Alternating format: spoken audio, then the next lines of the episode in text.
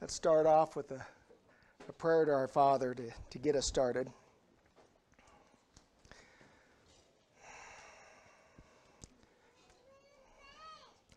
Father in heaven, we come to you this morning.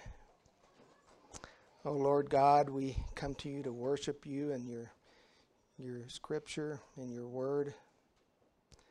Lord, we, we pray, Father, that you would uh, speak to us. I pray, Lord, that you would use my voice, that you would commandeer it, that you would speak through me, Father. And I'm honored for that privilege.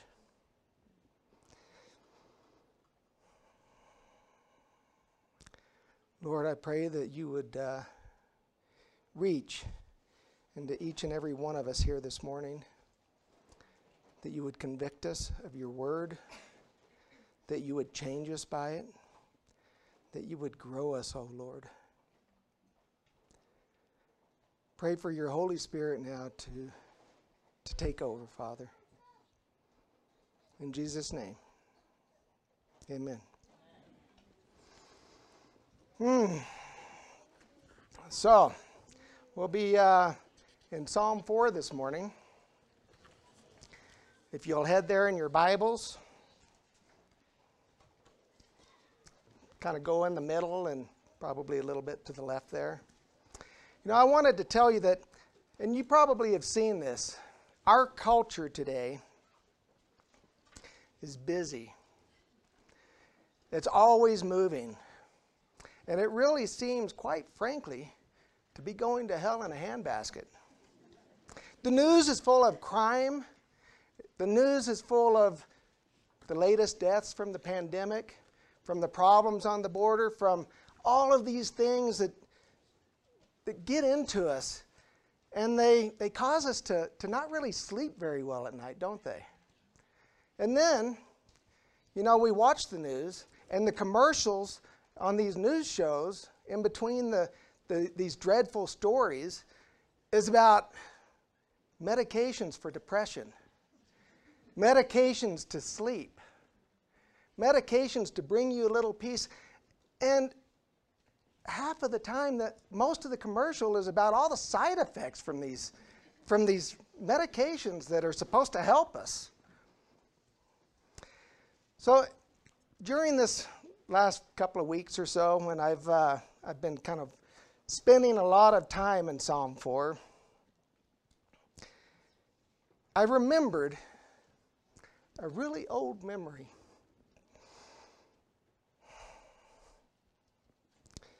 surfaced to me as I was doing my studies. And when I was three or four years old, maybe five years old, you know, it's been a long time ago. I'm not sure if I can really remember the age.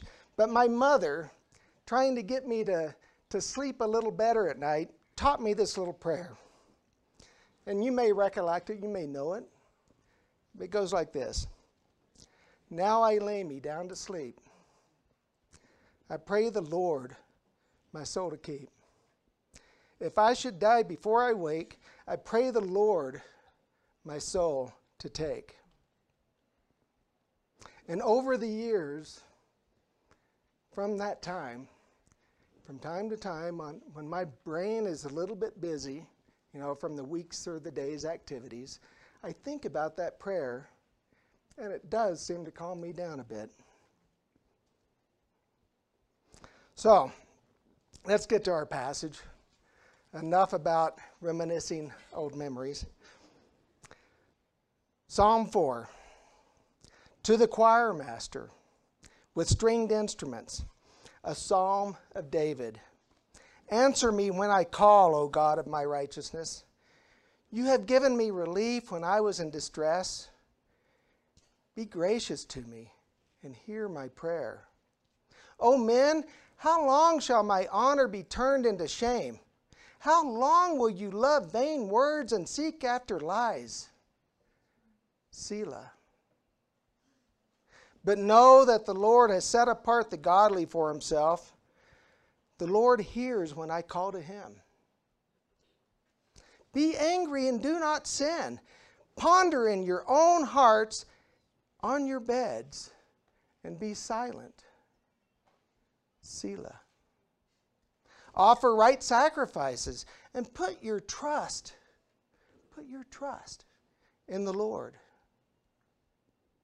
There are many who say, Who will show us some good? Lift up the light of your face upon us, O Lord. You have put more joy in my heart than they have when their grain and wine abound. In peace, I will both lie down and sleep. For you alone, O Lord, make me dwell in safety. This is the first instance where we have in, in the uh, Psalms where we have directions to the choir master. That is to use stringed instruments for this song. It reminds us, and I hope it reminds all of us, that this is a song that God's people sang in worship in the evening. Before they went to bed, they would have sung, sung this song. We also see that it was a psalm of David. Now, I want you to remember from the last time I was up here, if you were here. So, when it says a psalm of David, it doesn't necessarily mean that he wrote it. He may have. I mean, we really don't know. That's uh, 3,000 years ago. So it may be written by him, or it may be dedicated to him, or it may be about him. But it is a psalm of David. So now let's take a few minutes and look at the context for this psalm. So, for context, we look backwards. So, we're going to look at Psalm 3. And I want you to realize that Psalm 3 and 4 were both were psalms that were considered morning and evening psalms. So Psalm 3 was a morning psalm, and Psalm 4 was an evening psalm. And you can see that if you look back in Psalm 3 and verse 5, you'll see that David had laid down and slept, and then he woke again, and he says, The Lord sustained me. What a great way to wake up. To wake up and think that I've been saved by God, and He kept me through the night. And then we look at today's psalm, and if you look down there in verse 8, you'll see that it says, In peace I can lie down and sleep, knowing the Lord makes me dwell in safety. So that's where you get your morning psalm and your evening psalm. We also know that Psalm 3 is attributed to the, to the time of Absalom's revolt. And I hope you remember that. That's when Absalom, his son, tried to create a coup and take over David. And he would have killed David with his own hands to be the king of Israel. And so, if it had not been for the Lord being involved in that, obviously, David would have been killed. And this is a possibility for the context for our psalm, but we really don't know for sure because it's not stated implicitly in that, in that psalm. We also know that, you know, you look back and you see all the different things that David went through. You know, there's a lot of reasons why he, he may have been in distress. He, he had a stressful life. This also, keep in mind that this psalm was sung by everyone. And because it's sung by everyone, it kind of implies that it could be effective in your own life. It could apply to any one of us as well as it did David. So now I've divided our psalm into three stanzas with the following titles Verse 1, Relieved. Verses 2 to 5, Repent. And verses 6 to 8, Reward. So let's get started in uh, our first section here. Answer me when I call, O God of my righteousness. You have given me relief when I was in distress. Be gracious to me and hear my prayer. So David starts this psalm by calling on God. Not only that, he calls him, O God of my righteousness. This is the only place in Scripture where that term is used, O God of my righteousness. Now, being anointed by God, David was anointed directly by God to be the king of Israel. So he knew that his righteousness came from God. Also, if you'll notice in there in, in that middle verse, you have given me relief when I was in distress. You have given, have given. So that's past tense. David acknowledges that God has relieved him in all these past afflictions. And he can only imagine, we can only imagine all those different distressful times, right? Now, remember, David was a shepherd as a young boy. He fought lions and bears to save the sheep from his flock, or for, for his father's flock. And as a young shepherd boy, later on, he went and he killed Goliath for dishonoring God. Can you imagine how stressful that must have been? To be, I mean, he was confident, obviously, and he had God's backing, but he had to have had some distress there. And then all the times when Saul was chasing him around and he was still fighting for Israel and he was trying to elude, get away from Saul to keep from being killed by Saul. And then, if it's related to our psalm, in Psalm 3 we read where he must have been under distress because his son, his favored son, wanted to kill him to take over the kingdom. So David recognizes all of these different times that he's been relieved from his distress when he's called on God. And I'm sure that's been a lot because we only have read a few of them. So David knows that God is with him and he hears him as well. And knowing God is in control, he doesn't ask, but he tells God with confidence and in anguish Answer me when I call. Be gracious to me and hear my prayers. And did you notice that that's emphasized? That is said twice in that passage. This is a desperate man. O God of my righteousness, you've heard and answered me before. Do you have confidence to call on God? Do you have confidence to, to sit there and call on God, the God of your righteousness, to answer your prayers?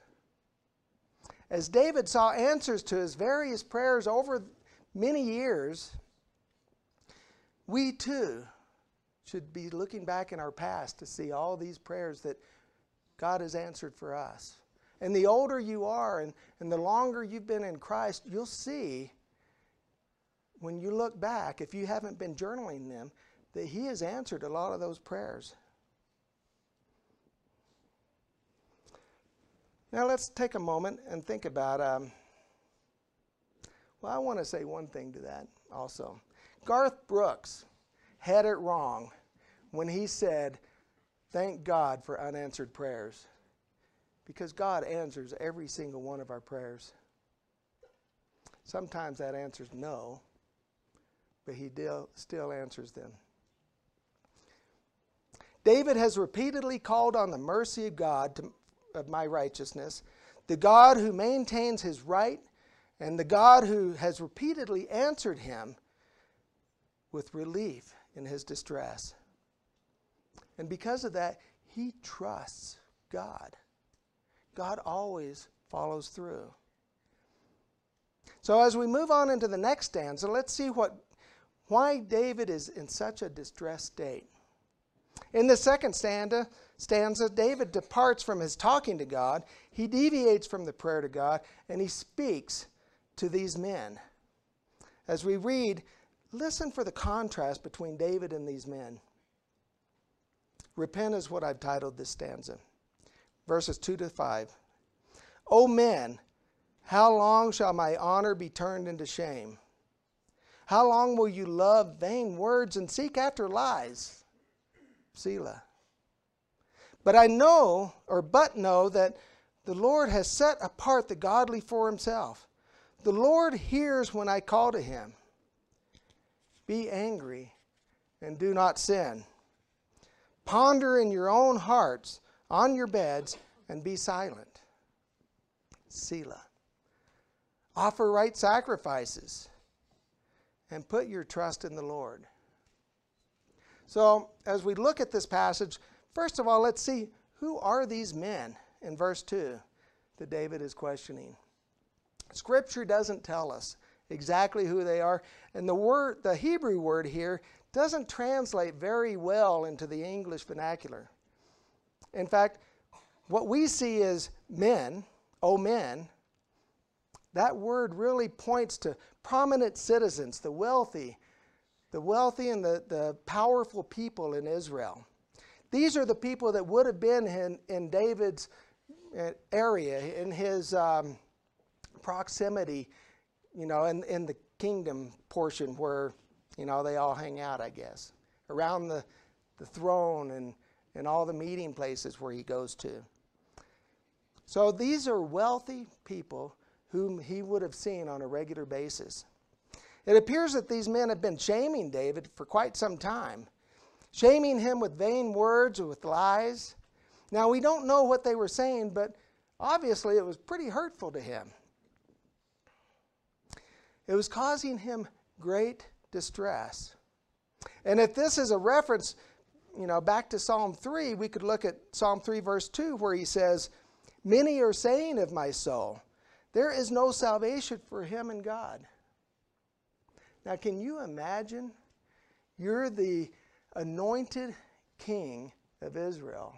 You've been anointed by God, and people are telling you there's no salvation for you in God. Just because you're anointed? Who cares? Can you imagine how that must have felt for David? For David, who had a heart for God. Some writers, some of the, a lot of the writers actually that I've read have said that these were enemies of David that were saying these things. But you know, I, I think back to that, and if these were enemies, you know, usually when enemies say something bad to you, you can kind of brush it off because they're your enemies. But really, it's the people that you're with, the people that you see on a day to day basis, your friends, your close acquaintances, those are the people that when they say these things, it really, really hurts down deep, doesn't it? Words matter. It matters, and it's far more hurtful and distressful than we always than we think about sometimes. So if these were his enemies, if these were the enemies of the king, he could have just thrown them in jail and not had to hear them at all. That's why I really think that these were probably his acquaintances, those people that were supposed to be his friends. David asked these men two questions How long shall my honor be turned into shame? How long will you love vain words and seek after lies? How long? How long? Emphasized again. So obviously, this has been going on for quite some time, and he's just learned about it. And then he gives them the reason why they should really be thinking hard and long about what they're doing. Verse 5 But know, or that's verse 3, but know that the Lord has set apart the godly for himself. The Lord hears when I call. This is about David himself. God's will is behind David's reign, not theirs. This is a warning to these men that in rejecting him, they are rejecting God. He has been anointed, he had been chosen by God to be their king.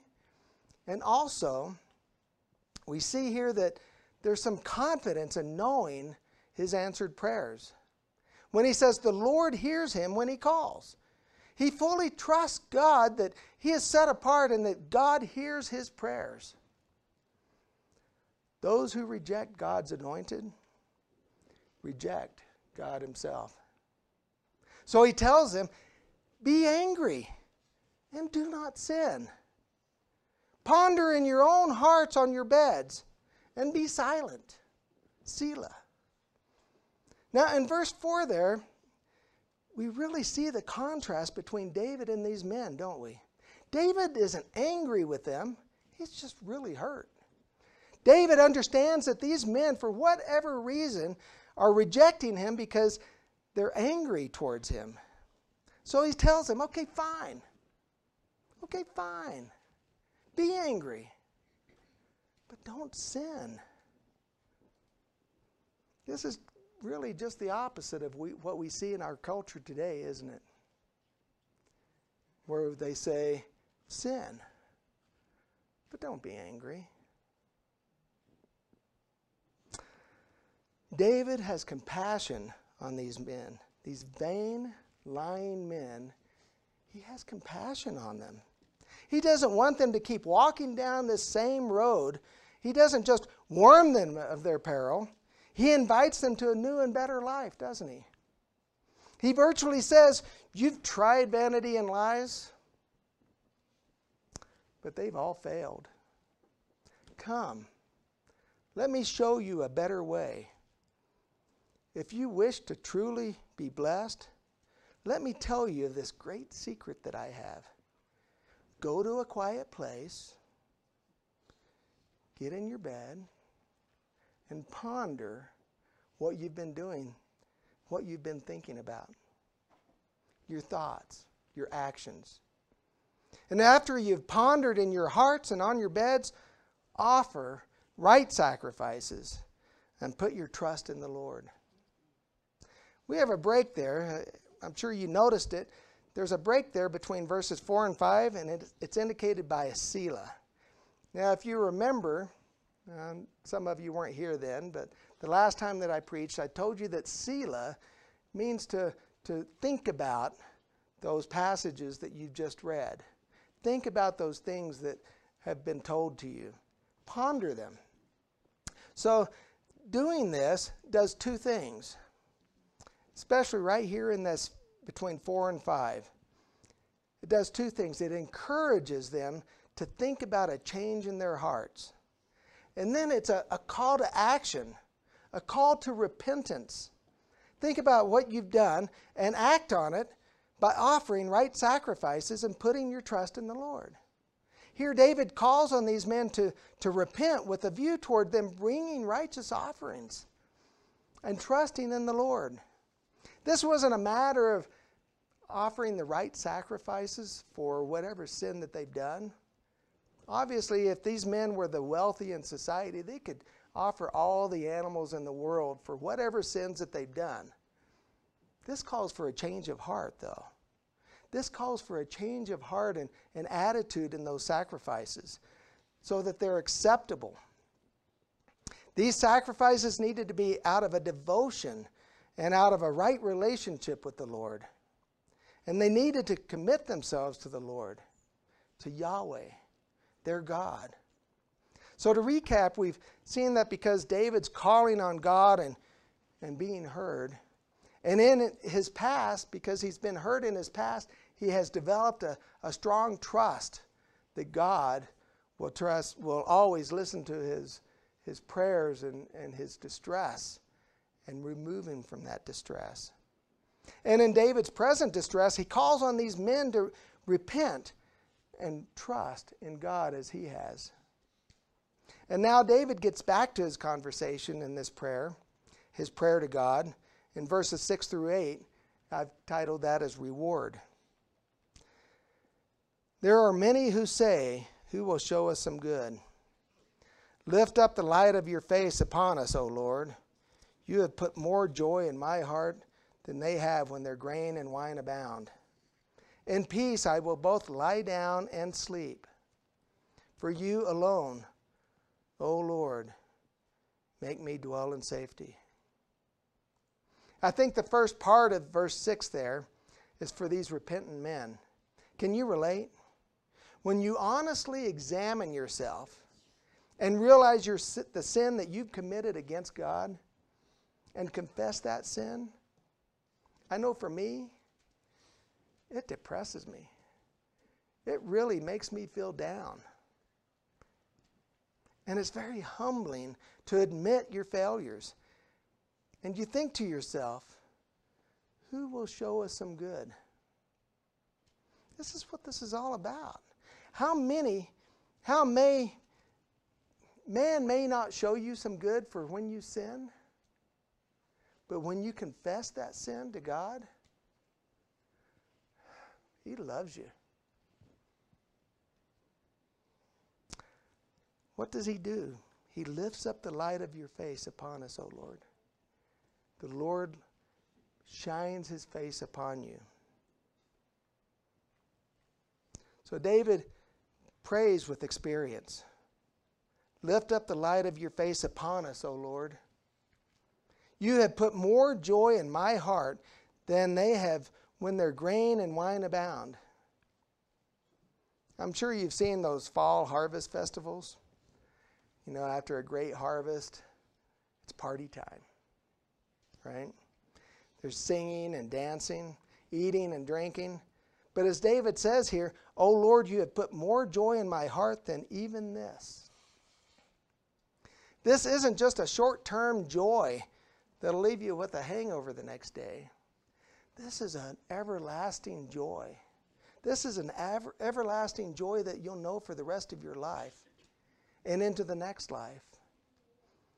And he prays to the everlasting God that in peace I will both lie down and sleep. When he's at peace with our Lord and realizes God is in control, I mean, that, that happens to me, right? When I realize that God's in control, I sleep in peace. He's not going to just lie there and think about all those commercials for uh, different medications to, to get us to sleep. He's going to lie there and not be in a frenzy. He's going to lie there in peace and sleep well. So David, under duress, calls on the God he has learned to trust and answer his prayers. He has compassion for these men, these vain liars. And that's hard to do, isn't it? To have compassion on people who are, who are calling you names and telling stories about you. But he has compassion on them. And he calls them to repent and trust in God the way he has. And that in return, God will shine his face on them, bringing joy beyond belief, peace in their sleep, and dwell in safety. I wonder, can you relate to this psalm? So, about a thousand years later, about a thousand years after the life of David, along came another who was foreshadowed by David. The Lord's anointed, God's chosen, Jesus the Christ. I can almost hear Jesus repeating this psalm every night while leaving the temple. The Pharisees, the Sadducees, they were supposed to be godly men. They were supposed to be his friends. And then there were the friends of Jesus from his hometown who should have seen a Savior, but instead, oh, he's the carpenter's son. I can almost hear him saying, O men, how long shall my honor be turned into shame?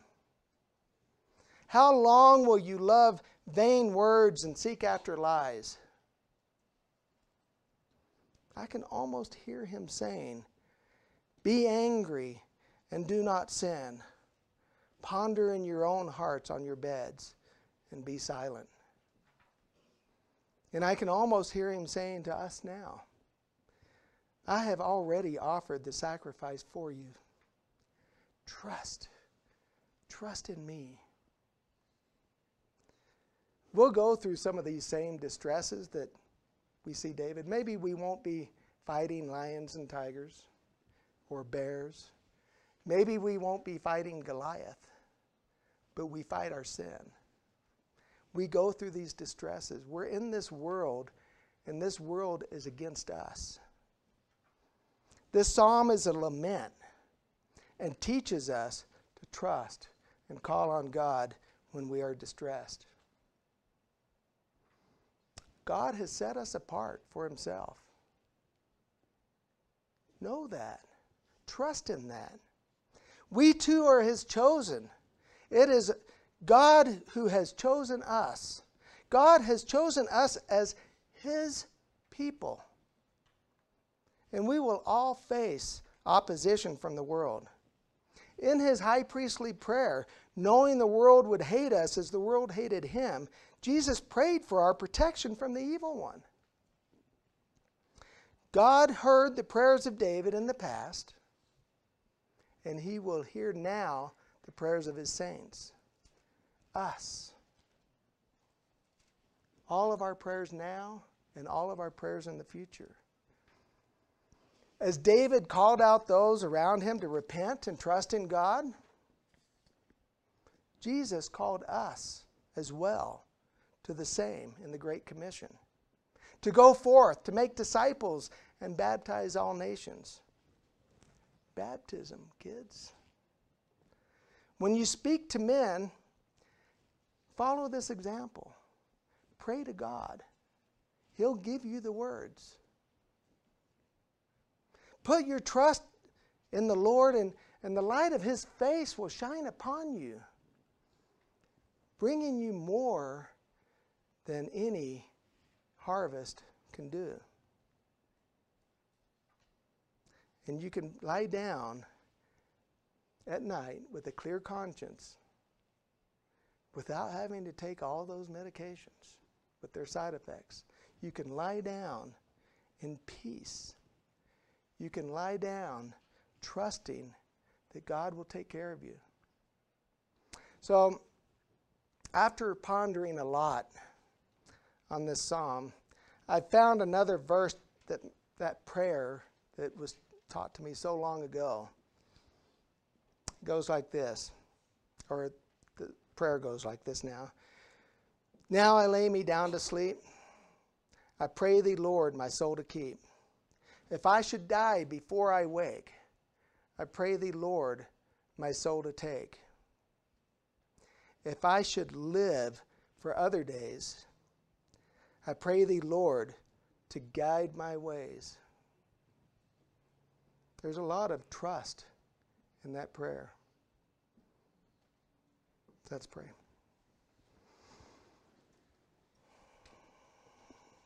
Father in heaven, I, I thank you for this psalm that you have uh, shared with us today. I pray, Lord, that we, uh, as David, trusted you so many years ago that um, we see that we can trust you now. And Father, for those who haven't trusted you, I pray that you would uh, pierce their hearts with this psalm, that they would come to trust you now, that they would ponder on their beds tonight and then the weeks to come, that they would ponder you and be reached by you, O Lord. Father, I thank you that you have uh, given us this to open our eyes to what you had done then and what you have done now and how Jesus has fulfilled this for us, O Lord. Thank you, Lord, for your word. Thank you for growing us and, and changing us by it. In Jesus' name, amen.